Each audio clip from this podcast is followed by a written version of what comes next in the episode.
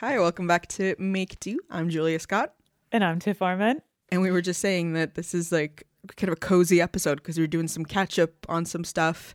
Mm-hmm. It's fall outside, holding your teacup with both hands. Coffee cup. Your warm beverage. Coffee. Yes. Or hot cider. Ooh. Hot cider. We got some fun responses to the last episode where I spilled my journalism beans. I thought it was funny that several people said, "Oh, I didn't know that you were a journalist. That explains why you ask good questions." And yeah, why you're always grilling me. But it really made me think about how sort of both the internet and podcasting works is like I might think that I talk too much about it, that it kind of becomes like someone talking about their new crush or something, where you mention like if you feel like you're tweeting too much about your new book or an art exhibit or whatever it is you're doing, you are the only one who sees everything you do. And you are the only one who like knows everything about you, and you're the only one who maybe listens very carefully. Mm-hmm. But that was because people are like, "Oh, it makes sense now." And I was like, that's a compliment. That's nice. I really love the person who commented and said that they were listening through all the talk about journalism and TV and imagining me with my bright, colorful hair and all my tattoos. And then they saw the pictures that I posted on Instagram with the episode and realizing that for a lot of that time, I looked way more conservative, which is very much a choice. I think I've said this before, like I waited to dye my hair a funky color all over until I left a job where I was on air a lot talking about like serious things because, like it or not, a lot of people are conservative and a lot of people maybe can't either pay attention to or take someone seriously if they have bright hair or dress weird or have lots of tattoos. So I've still been on as an expert after that, but I think it's probably easier for people to accept that like, hey, here comes the artsy or internet-y weirdo to talk about stuff. Well, I mean, your look does say something about you, right? Like that's the whole reason we choose to express ourselves in different ways when it comes to our clothes or our skin or our hair, like anything that we adorn ourselves with, right? Like you are deciding to speak louder with your look, like it's one of those things. It's like, yeah, it's sad that someone who has brightly colored hair and tons of tattoos can't really be like a news anchor who's discussing, like sad events and all that. Because it's just like a different form of communication, and visually you're communicating something different than what you would be actually saying. And that's hard for anyone to kind of see, right? Like as open as I am, I don't know if I could really focus in on someone with a face tattoo, who is saying something that's completely opposite of what is going on with my brain and their face tattoo. But it's like, I won't judge who they are, but I will say that like, it does communicate something differently. And it may also just be that like you have a hard time focusing because it's unfamiliar and surprising to see that in that context. So like, right. News anchors tend to wear suit jackets if they're men, sometimes if they're women as well, or female presenting, male presenting. And you'll be dressed up, you'll have your hair done nicely, you'll be wearing makeup, and the makeup is not just because the lights wash you out, it's because it's expected, like there's a norm. And you can discuss, norms are changing, norms will continue to change. Tattoos are way more accepted. Brightly colored hair is more accepted. But even for me, just because like the norm is a certain way, I would also have to like take a couple of moments to not react to, for instance, a visibly tattooed news anchor or a news anchor with a mohawk or whatever, because that's what I like. They're sort of, yeah. I think, expected to be quote unquote sort of neutral. And that means, dressed up in a nice officey way. And for different kinds of news outlets, like if you watch certain like YouTube news commenters, they're probably going to be dressed more casually because that's the context. But I did like the mental image of this purple-haired news anchor. I do too. I would watch Purple Haired News. That sounds like a good news show. Hi, this is Purple Haired News. Right? Here with all your news and purple hair. And purple hair. We hadn't quite finished Inktober last time, so I was wondering if you had a favorite piece from your collection. I was thinking about that. I'm actually having a hard time choosing, which feels really strange for me because a lot of the times I'm so critical of everything that I've done. But I have to say, for Inktober, I really feel like for one of the first times I've created something with a voice that's actually mine.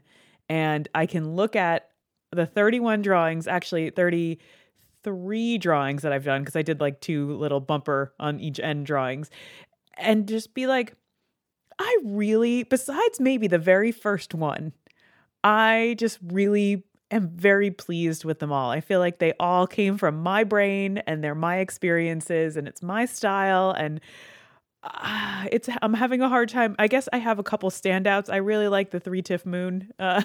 That was wild, where like she's howling with the wolves, even though it's not the best drawn. The idea of it just has been making me giggle almost every day. I keep looking at it and being like, I did that. That was funny, because it took me a long time to think of what I wanted to draw for wild.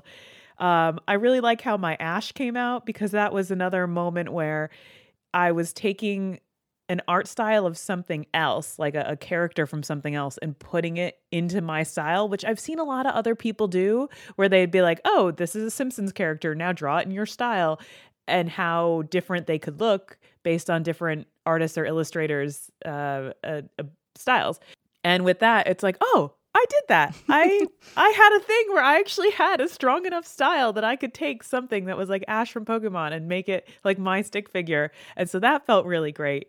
And I don't know, there's just like a couple. I thought my injured one was pretty funny. I also like the coat, because I just like drawing messy paint everywhere. But like, it's just, I'm proud of the whole group of work, and I actually think I'm going to use one of those little like bookmaker things that's usually used for photos, and actually print them out in a little book. Cool. That's and put nice. It on my shelf, because I feel really freaking proud of this. And even though it's just stick figures in a little triangle dress, I'm thrilled to death, and I want to have like a real copy in my hands of everything that I managed to accomplish for Inktober. So thank you, Jake Parker, for pushing me with your genius idea of Inktober and making me do this, because I feel like a better artist. Oh my God, I said the A word. You said the A word. I'm looking now just through your, because you posted them all sort of in a row on your grid, and I'm kind of wishing that I had done that too, because it looks really cool. But it's funny, because you really also developed.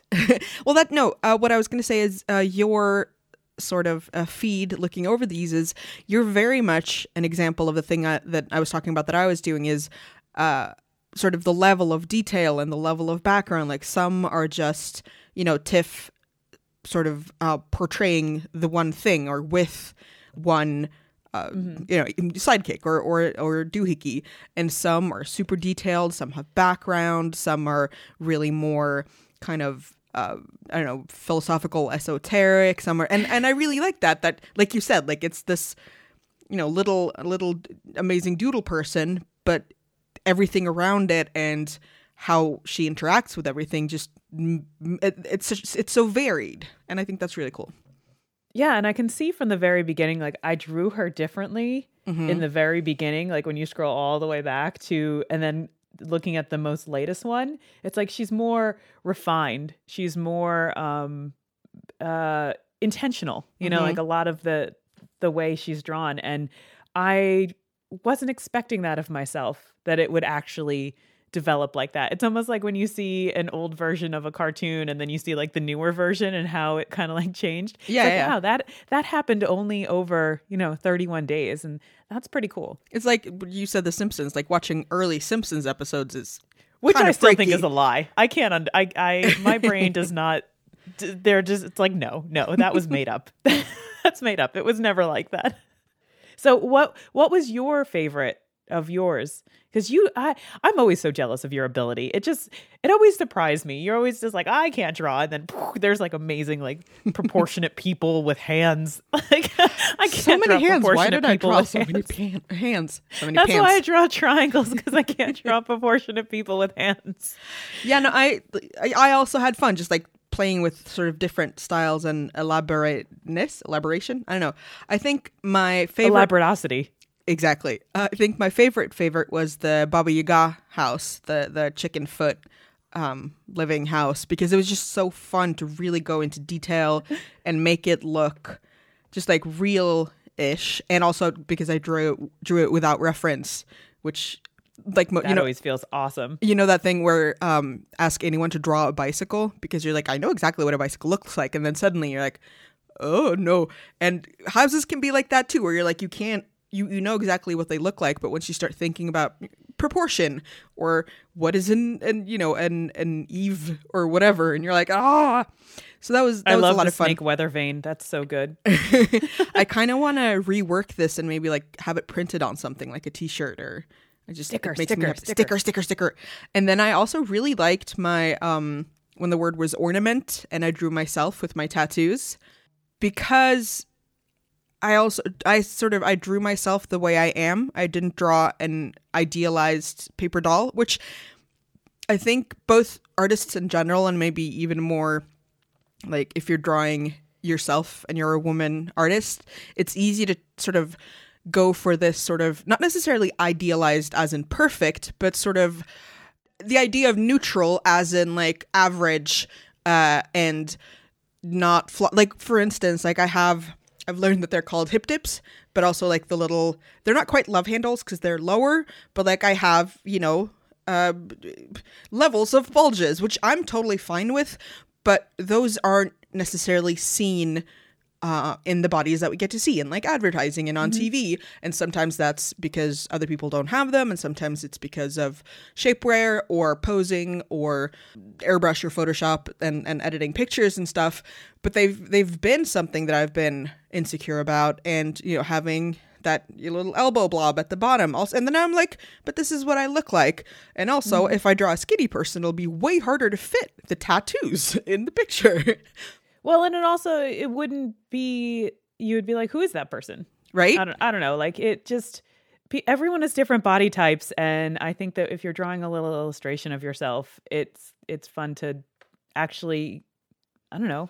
Draw yourself? Well, it's like you pick a certain, especially with an illustration, I found like you decide on like a certain feature that's yours, right? Like that's going to be like the distinguishing feature. And a lot of times I think that people shy away from body types because they're afraid or embarrassed or I don't know. There's a lot of reasons. And so I really love that the way you drew yourself was that you didn't shy away from that and you didn't try and hide it. I mean, you drew yourself in your underwear, which is awesome. And also it was fun to sort of simplify my tattoos, because most of them are weird, but to simplify, because what I was also thinking, you did get that manatee on there, though. I did. There's a meme that goes around sometimes where it's basically like, the very simple drawing of a figure front and back that I think you see a lot in like crime shows, which like showing where different injuries were. Yeah. And it's like put your tattoos as gifts on this. And I didn't want to be that sort of, I don't know, Da Vinci neutral non-body. So yeah, I learned about that in my anatomy class a lot. Like the whole idea of the archetype, like the this is the proportionate ideal, but you can't draw like that because it's never going to look human, and it's the idea of you measure when you're drawing a person, like an actual person, you are measuring their ratios to themselves, and you're adjusting because everyone's so different, and that's what makes people beautiful and interesting to draw. Like no one wants to draw like the perfect square human. Like it's just not good. It's not fun. No, because it's kind of like you could ask a computer to do that. And then I liked my yarn dope peddler with the open jacket. Yes, that was good. And then I just my farewell zombie made me happy. And like I can go through these things. And actually, one that I'm really proud of was one of the last days was Catch, and Pontus was like, "You should draw me." So I did, and it was like a really quick doodle sketch. And it was just funny to be like, "Hey, I think I captured him." So that was nice. I think you did. I know Pontus, and you totally did. So it was just, it's like looking back at them, I can see some things that I would change, but mostly I'm like, it was fun to think of different ways to interpret a word. You should print out a little book too. I should. Especially because we both did it digitally. Yeah, no, that's true. Actually, I'm I'm now for sure doing We Draw Wednesdays. So I've just gotten some really interesting suggestions I might have to draw all of them for today. Careful, it gets away from you. It does. Oh, I bet. Oh, yeah. I could usually get like 5 or 6 in a day when I have like, you know, over 30 requests. And it's just like, oh, some of them are so good. I want to go back and try them anyway. But yeah, I think that this is like the perfect time to embrace We Draw Wednesday a little bit here, because Inktober's over. We're all looking for something else to do. But I don't know about you, the idea of an every single day commitment thing after Inktober feels exhausting. Like, I feel like, okay, I finally have a break, but I still want to do a little something. Well, guess what? We draw on Wednesdays, right? That's how it works. So if it's Wednesday, you should draw something. You can get requests from your friends. You can use the hashtag. You can put in a request if you're not a person that's drawing and you just want someone to draw something for you. And anyone can go look at the hashtag either on Twitter or Instagram. I have a website up explaining everything if anyone's interested in checking that out over at WeDrawWednesdays.com. Pretty cool. Super easy. And I figured that also because I really like the prompt thing, because sometimes I really feel like, I don't know if this was just me, but a lot of kids have that, like, I want to draw something. What should I draw? Because it's just like your brain stands still. So it's really nice to have the prompts. But I would imagine also, like, if you just want to, you know, prompt or like remind yourself to draw. Yeah, exactly. Going, oh, hey, it's Wednesday. You could, you know, or you could borrow other people's prompts if you're like, oh, my God, I also want to draw a morose banana. Yeah, exactly. I'm going to, on the website, also put up some of the good prompts that I get from people weekly and put them up and see how other people might draw them too. And if you use the hashtag WeDrawWednesdays, especially on Instagram, and I would happily feature you on the Instagram page too. So I want to kind of encourage everyone and really start growing this community. And I think that our Make Do audience can help do that, because I know a lot of you did an Inktober in one way or another. And We Draw Wednesdays is a nice little way to keep it going, but with only the commitment of once a week. I mean, you can even do one drawing on Wednesday. No one says you have to do like 5 or 6 or to be drawing all day. You don't have to do every Wednesday. One Wednesday, throw in requests. The next Wednesday, draw something. Like, it's, or draw something from just your brain and no requests. It's just a way, very much like the Inktober idea of, we just want to get people drawing and sketching and trying something. And it can just be a fun stick figure. But I don't know. I'm really enthused about creating a art community like this that's just fun and happy, and people interacting with each other in kind of this great little drawing way. I mean, even if you have a really specific request, like, please draw me, you know, and my sad cat or whatever, like, you know, someone might pick that up and be like, yes, I totally want to pick one of your Instagram photos of you and your sad cat and draw that. It's Wednesday, so maybe you get a free drawing. That sounds pretty awesome. Yeah, Doug Beal, who is Murder of Crows on Twitter. Doug's everywhere. Posted that. If you don't know Doug, I don't know why you don't know Doug. Just go find Doug. Friend of the pod. He posted to us, I'm thinking of hashtag 100 days of draw of We Draw Wednesday. It would only be until 2021. So, That's it. So that's many stacked challenges. So if it's a Wednesday when you're listening to this, go ahead. And if not, you have something to look forward to in 6 days or fewer. Yeah. If you follow me or Julia, I'm sure you'll be coming across a couple We Draw Wednesdays hashtags and be like, what's that? I don't know what that is. And you can click on it and find out. So we mentioned at the top that this is like a cozy episode where we're catching up and being cozy.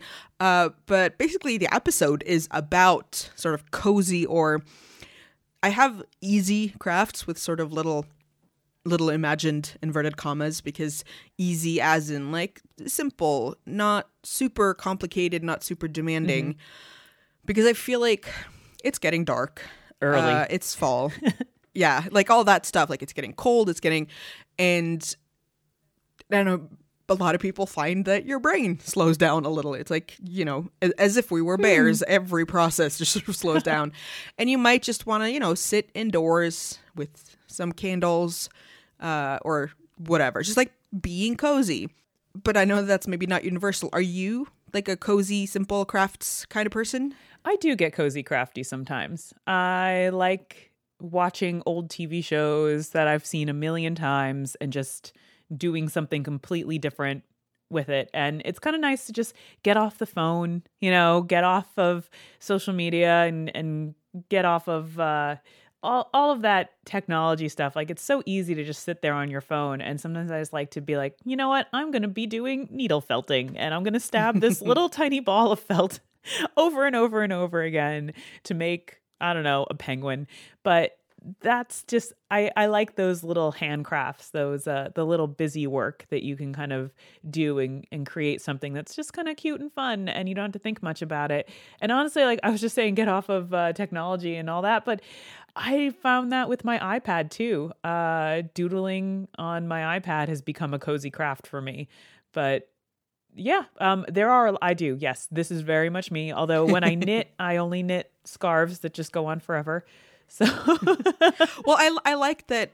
I feel like busy work is a good term to bring up because sometimes busy work means like it's unnecessary or it's pointless. And I don't think it's necessarily that, but I feel like the kind of easy and simple crafts that I'm thinking of is it's not necessarily something where there's like an end goal or where you have to have like, it doesn't have to be productive. It doesn't have to deliver a result. Mm-hmm. Like knitting for me, I mean, usually there is an end goal and end result, and it's something that I'm looking forward to having. You're a serious knitter. But the knitting itself is just like part of the knitting itself is the cozy craft. Like it sitting there, it doesn't necessarily matter how much I get done that evening in front of the TV or whatever. Like it's something nice to do with my hands, because if you're doodling or you're like needle felting and then it doesn't go the way you wanted it to, it's not like, I don't want to say it doesn't matter, but you know what I mean? Like, it's not a big deal, maybe, is sort of the concept that I'm looking for. Mm-hmm. Do you know? Yeah, exactly. There's no deadline. There's no anxiety related to finishing or completing or doing it perfect. It's just the act of doing that's the pleasure. Yeah, and I'm also thinking of, you know, with I think with pregnant women, they call it nesting, like when you want to make your house cozy, I guess, like preparing for it. And I feel like those kind of crafts, like painting flower pots or, you know, like little sort of interior design, interior decorating crafts mm-hmm. that, again, like they're not important. You're not preparing for a wedding or you're not, you know, you're just like, hey, maybe it would be nice to have polka dot coasters. So I'm going to paint some coasters. And I really love when I just get those ideas, or even I'm just like going through Pinterest or Instagram being like, yes. I just need to poke at something. It doesn't matter what. I just want to try a new craft or technique or material, or I want to make something. I like little friendship bracelets, like knotting with the embroidery floss, you know, just being like, just doing mindless stuff like that. So good. I've just discovered, or rather, I got a tip from a friend. It's really hilarious. They're called Scooby Doo, but they're SCOU and DOU at the end. But I keep getting the Scooby Doo song in my head. So they're like, I think they're French or something, but they're sort of plastic strings, I guess, that you use to make sort of the knotted pattern bracelets or keychains or whatever. Oh, what did we call those? Lanyards? Yeah, something like that. But she told me that they're great for, and I've tried it, they're awesome for when you take off, for instance, for a thumb or primarily like a sleeve on a sweater and you want to set it aside to come back to later. Mm-hmm. They're great for that because they're really flexible and they make it easy to try things on. Ah, that's a good point. So I got this like 100-pack from Amazon, and I kind of want to make weird knitted braided like bracelets or lanyards or things. Yes. Because I feel no shame in being like, Perler beads, super fun. Not necessarily any point to them. Like, yeah, okay, coasters or whatever. But it's just, it's nice to, you know, hang out with people and talk, or maybe listen to a podcast. Or like you said, watching something that you watched before that is not super attention needing. And just like, mm-hmm. you know, we keep talking, or I at least keep talking about, you know, there was nothing and now there's something. And to have that, but like super low stakes. Like, mm-hmm. hey, I made a Perler bead, what do you call them? The square or whatever, that is a flower. Yay. Like, it's super, like, low-key, low stakes, low effort. You're just, like, playing in the best way, kind of. I feel like that's what I end up doing with fountain pens. Like, I just sit there and I just like make scribbles and doodles, and I'll practice like a word over and over and over again, you know, but I'm watching TV and just hanging out. If you're talking about actually making something, I like playing with Sculpey, you know, that's pretty fun. That those are like, oh, I made a little tiny cactus with a happy face on it out of Sculpey. What purpose does that serve? Nothing. It serves no purpose, but yeah, that's maybe actually like sometimes the downfall or problem with a lot of these like cozy simple crafts is that you do like, what do I do with, I have made many tiny turtles, I'm not going to wear 50 different turtle earrings. Is it worth, you know, selling or giving away? You're going to have all, you know, tons and tons of filled out coloring books, but I still think it's worth it. It's good, right? Yeah, it's the act of making it. It's not the end result, because you end up with like so many doodads. I mean, especially like little needle felted things. It's like, how many little needle felted creatures do I need? But they're so cute, and the little packages are so easy to buy, and I just love sitting there and going tick tick tick tick with stabbing that little needle. Oh, it's so good. A lot of them do let you sort of get out certain aggressions or irritations. Like, or like, how many tiny doilies do I need to use, like crochet with a tiny little microscopic crochet hook? I love doing that. That's a good one too. But man, I don't want the results. I don't want any of it. I just want to do it. If you want something kind of different, and I don't know if I dare say this on the podcast aloud, but if anyone has crochet doilies that they don't want anymore, I am starting to do a lot of doily decorated plates and bowls. Oh, hey, yeah, you need them to squish on, right? I make impressions in slabs, and then I put them onto molds that I've made from other thrown bowls, and they're actually really, somebody was like, you could grate garlic on this, and I was like, yeah, you're right, you could. But they're really nice, and I find doilies and stuff and like on, you know, flea markets. So if you would like a custom Tiff bowl, you can send it to me, and I can send you back a bowl with your own doily in it. I'll keep that in mind. The doilies are reusable, so it's not like they're not ruined. It's because I'm not against the concept of mindfulness, but I'm against how it becomes like a buzzword and something that you try to hit people over the head with, like it's important too. But I feel like this is very much a, you know, be in the moment, let your body do a thing, let your eyes enjoy looking at that thing, right?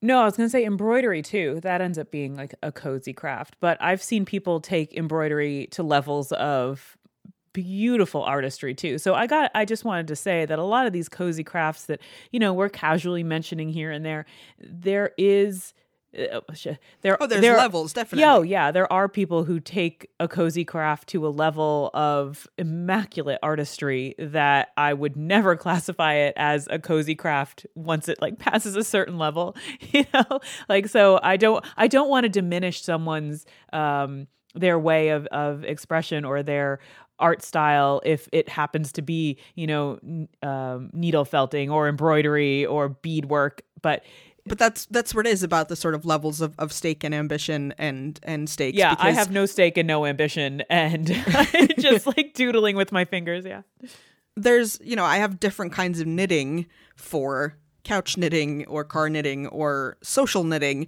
and then there's certain maybe lace patterns where I'm just like, I got to lock myself in a room, got to make sure the temperature's perfect, got to be soundproofed. Like, there's no way that I can do this in a cozy manner. Yeah. And the same like with Sculpey or whatever it might be. Like, you can, like, if you can see yourself going doo doo doo doom doom doom while you're doing it, cozy.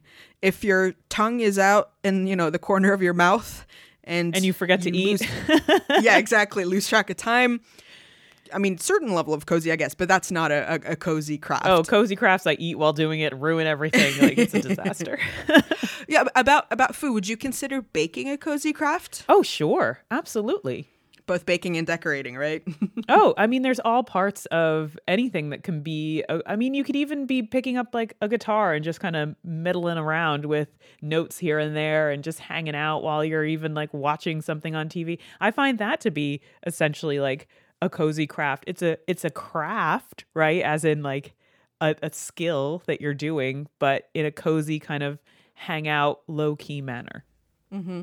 Do you think that there's a point to cultivating these? And I feel like maybe this sounds like a rhetorical question, but it's maybe not a given, because I feel like it's maybe for us, it's easy to go like, oh, these are important and fruitful and mindful and all of that. Do you think that it's something that people should try to find something that they want to do and like find the space for that if they can? I think if you find a cozy craft and it starts to become something that's more than just cozy, that's super beneficial and awesome. Or it could just stay a cozy craft. I think that that's a good way to find new things that you didn't think that you would ever like before.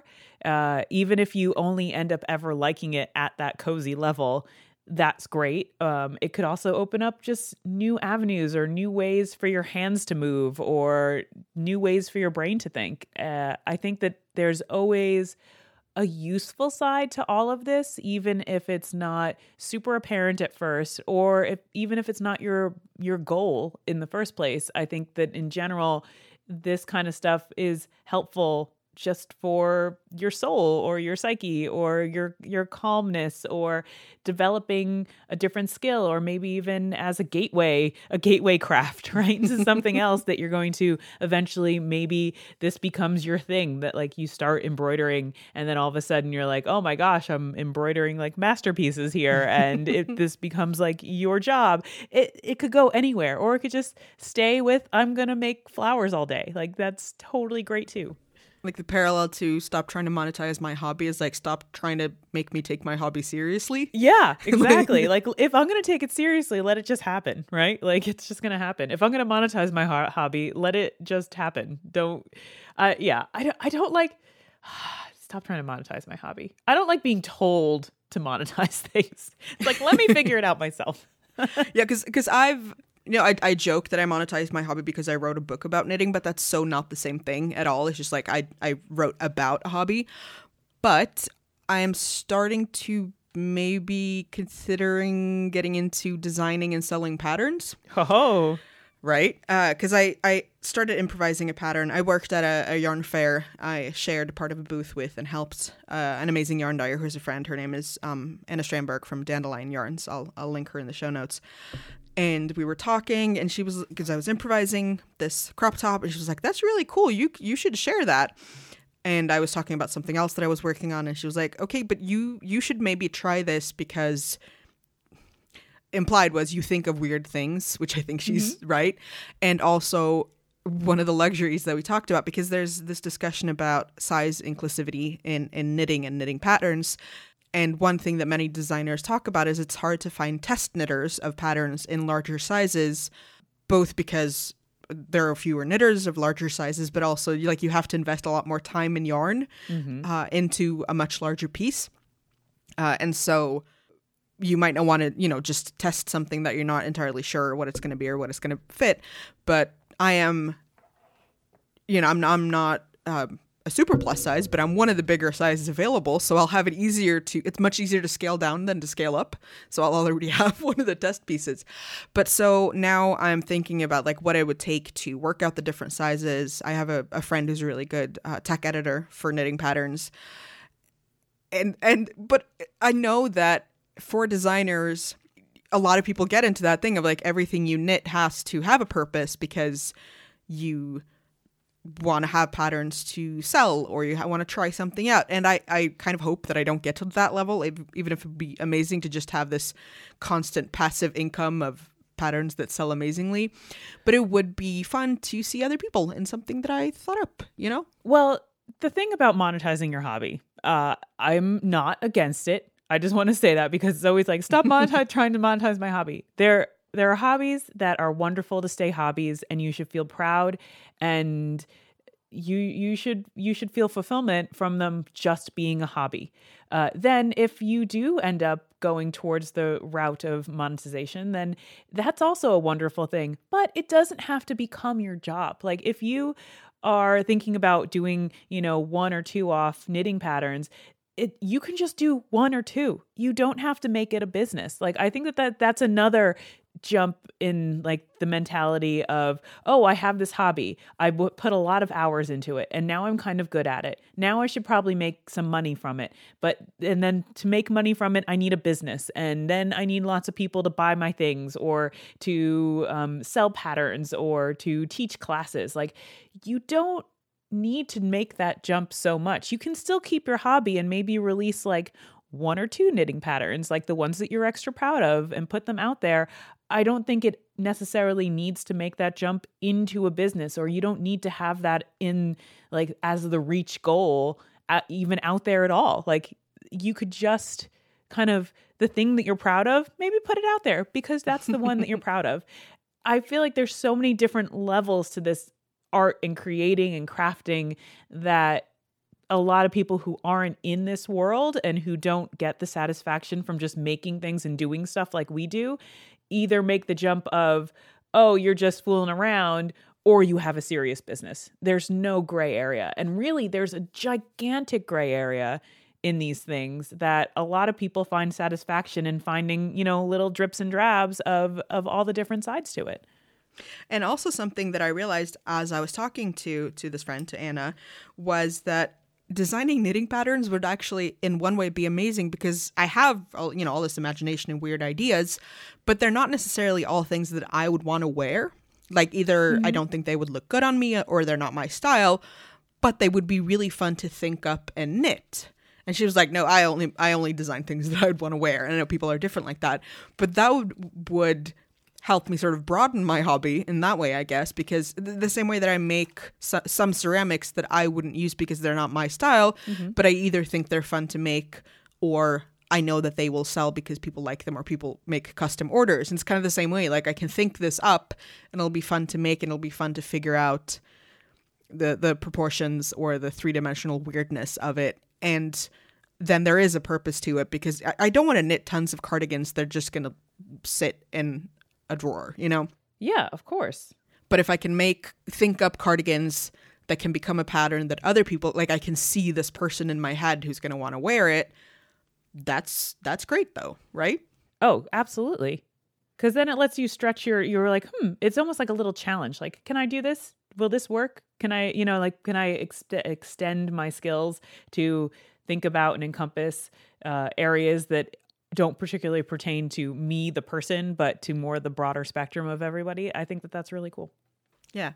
Do you have a cozy craft or thing like that you see people doing that you have on your wanna try list? Like, I want to do macrame. Like, I know it's been really big for a while now, and that's probably why it's in my head. But like doing that, the macrame knotting and like putting plants in it or putting, I don't know, glass balls or whatever. I'm so with you with the macrame. I have stuff like I got the supplies because you can't make anything unless you get the supplies. And that kind of, you know, feeds the little supply bug that I have of must get the gear, right?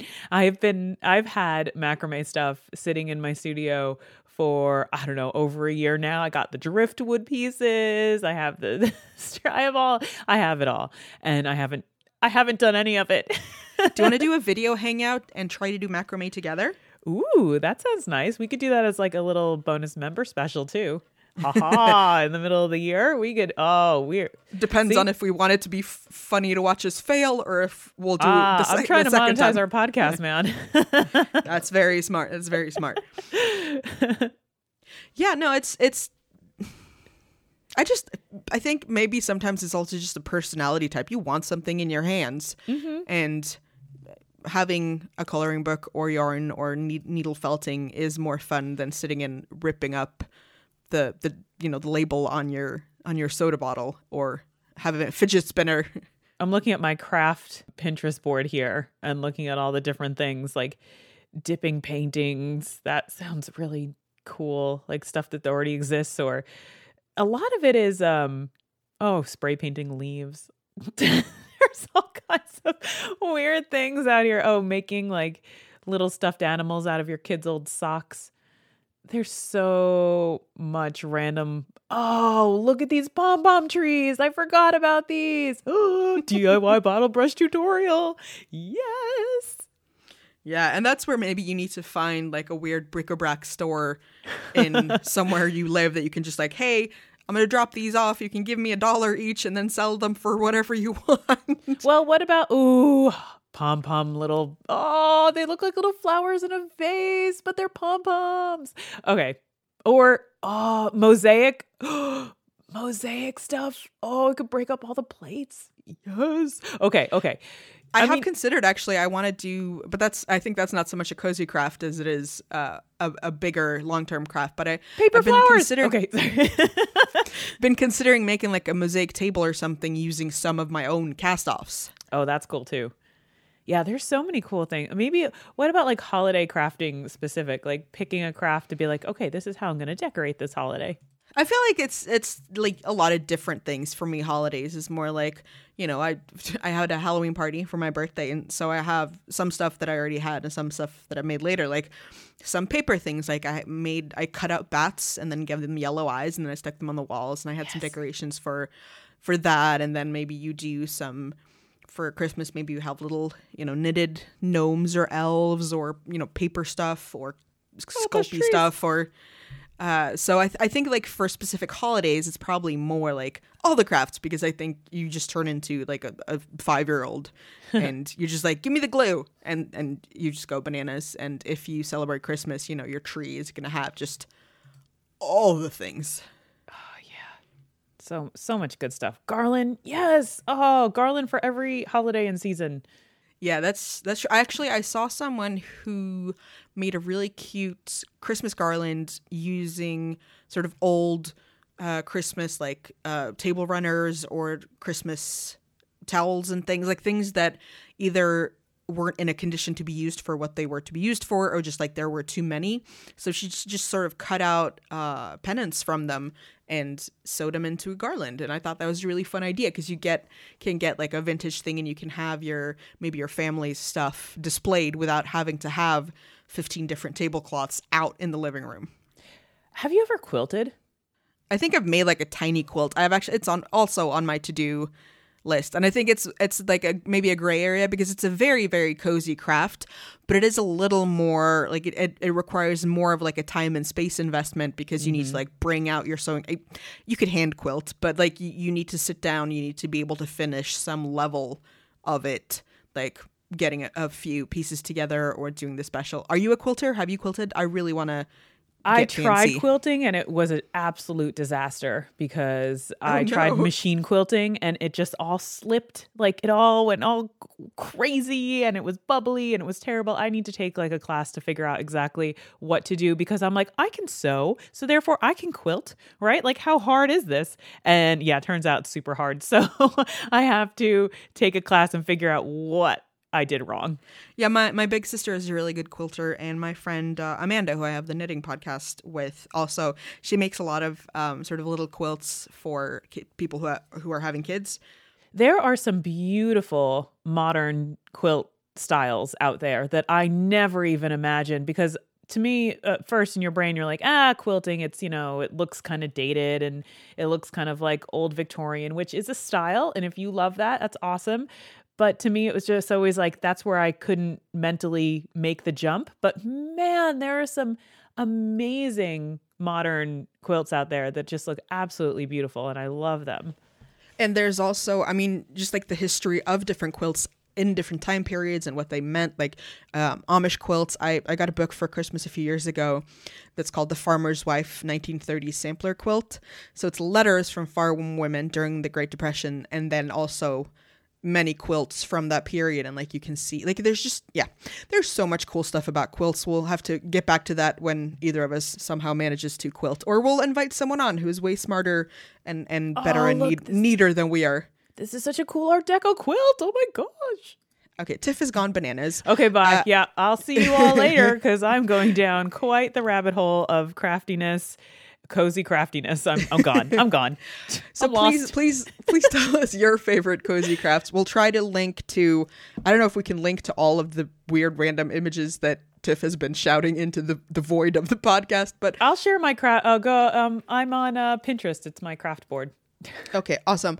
But yeah, so we would love to hear about your, you know, best cozy crafts and the stuff that you want to try.